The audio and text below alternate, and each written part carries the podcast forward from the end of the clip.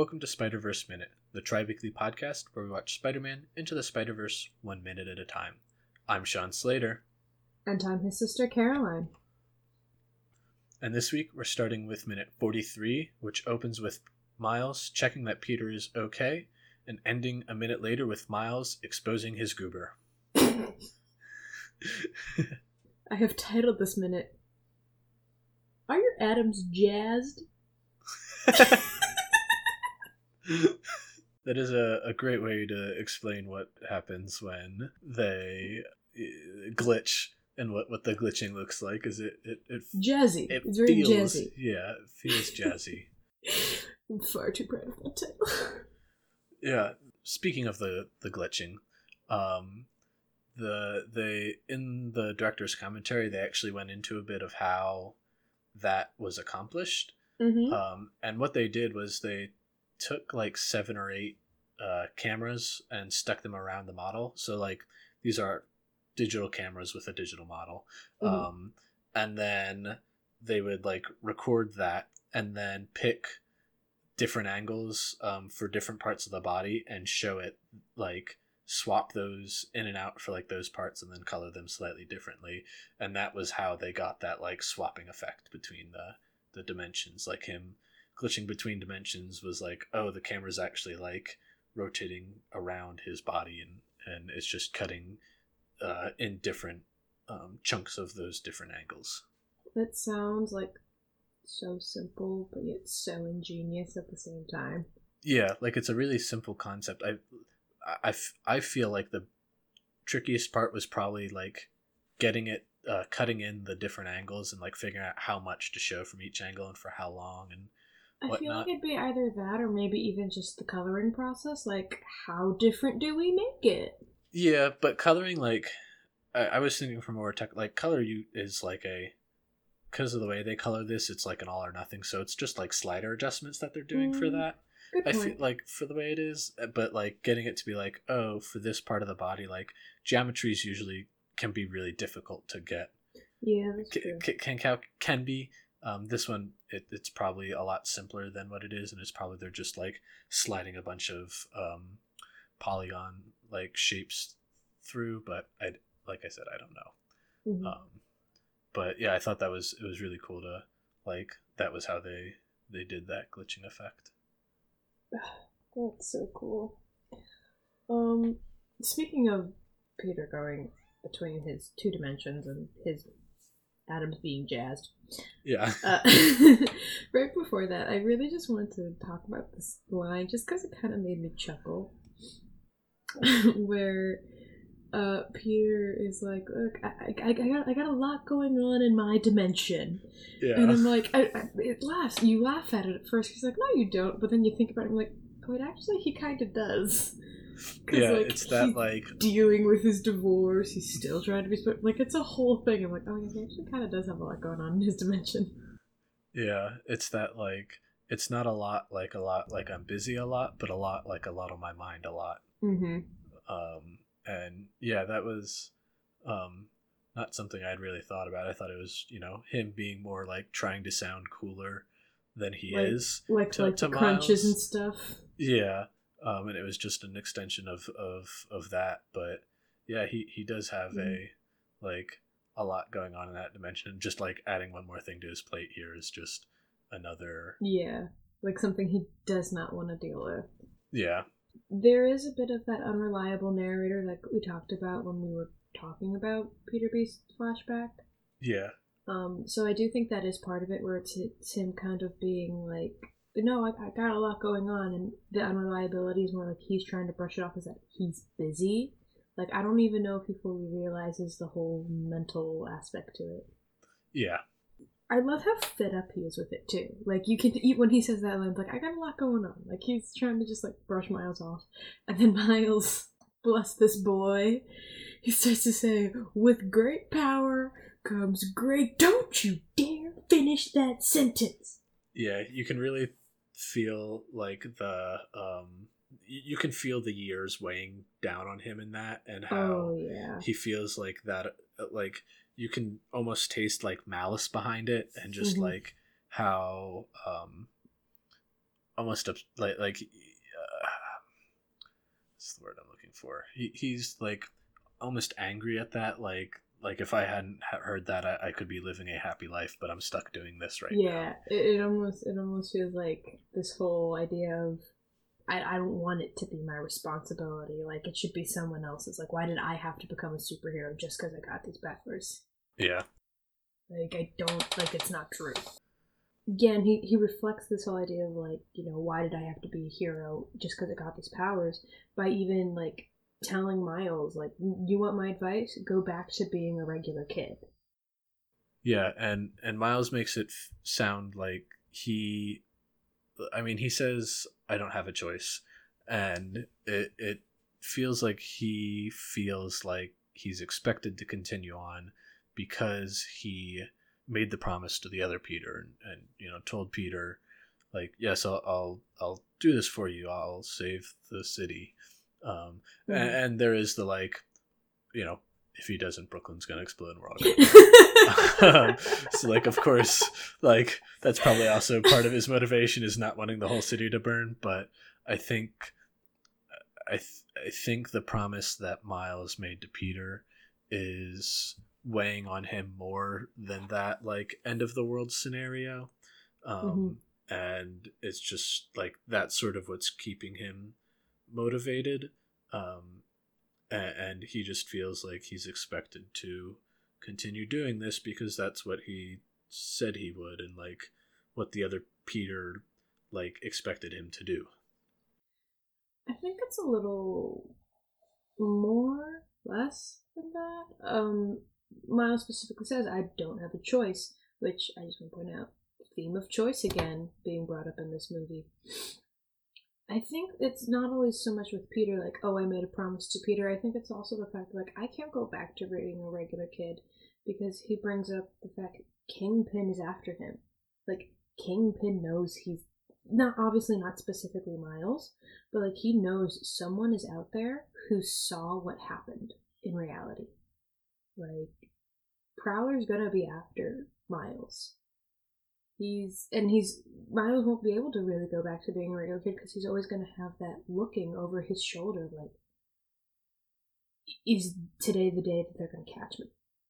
yeah i can agree with that Yeah, I just wanted to bring that part up too because it, it does feel very important. It's like, how can I go back to being a really good kid when I'm getting hunted by the biggest crime boss in the city? yeah going back to what uh what we were talking about a bit earlier with peter um like trying to be cooler than he is a bit and and just you know dealing with his stuff. Um i really liked how the way they have this walk and talk where he just is walking up the building so nonchalantly and like Mhm. relaxed. Like you can tell you can tell he's experienced here.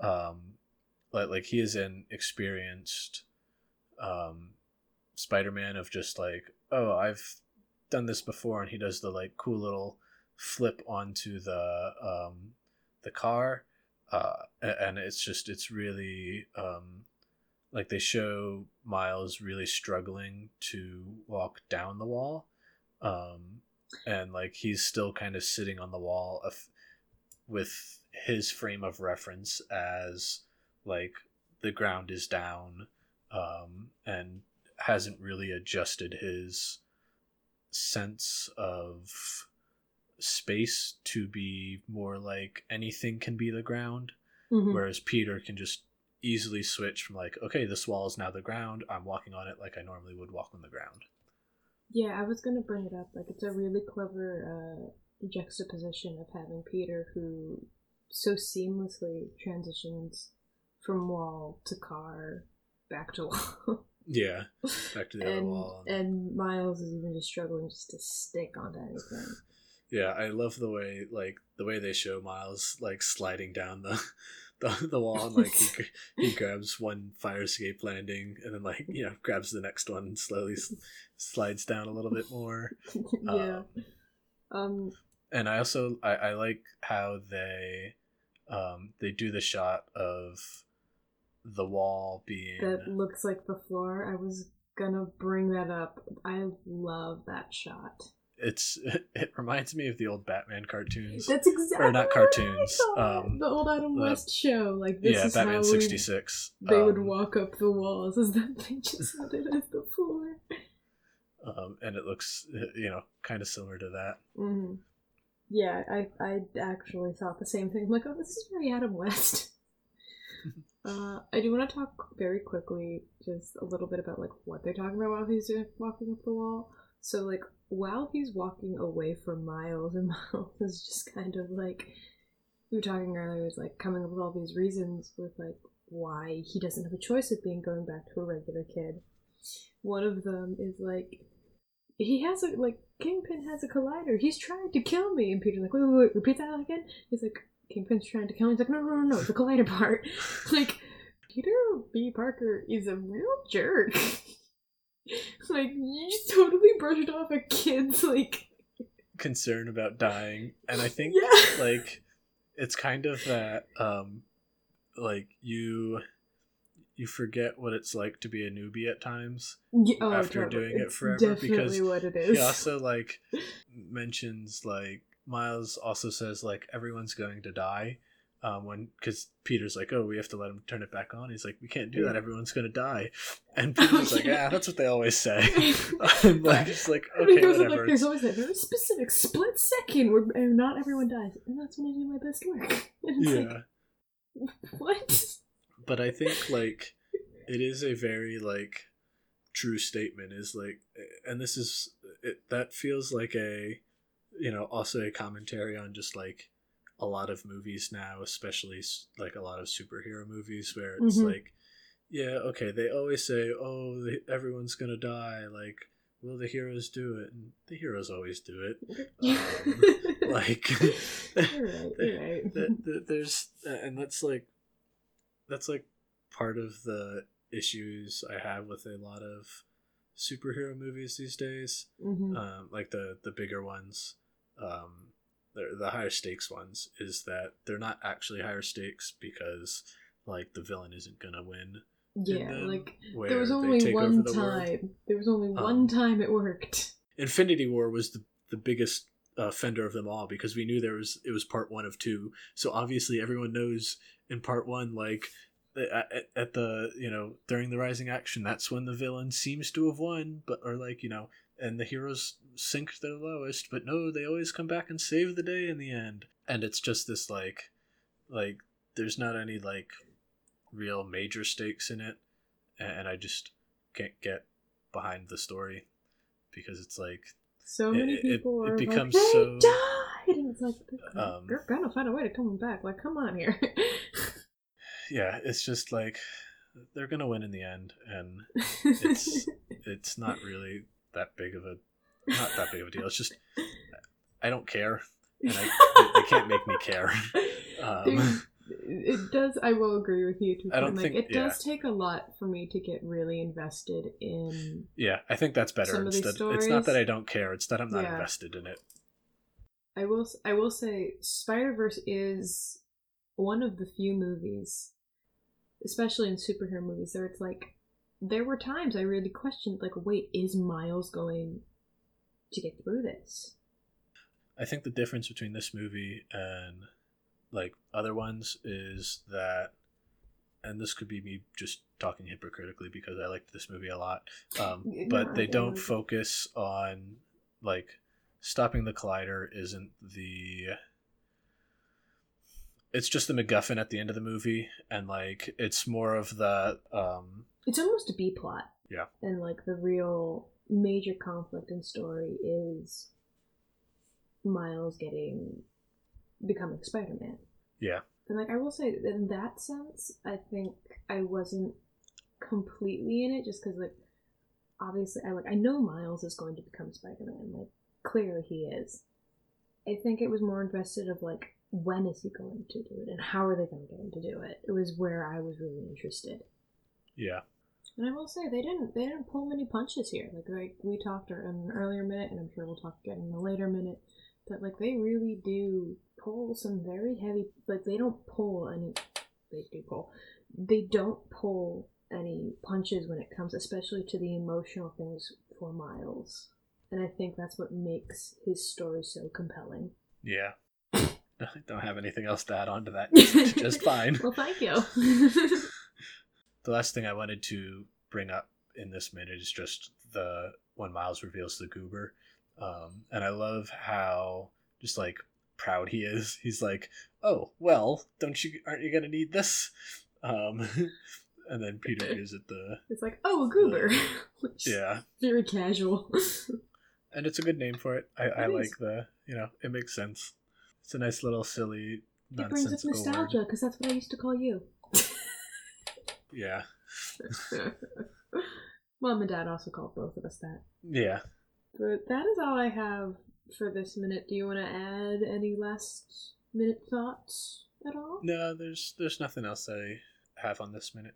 Okay, well, thank you all for listening. We hope you enjoyed this episode, and we will catch you on Wednesday with minute 44. See you next time. Bye.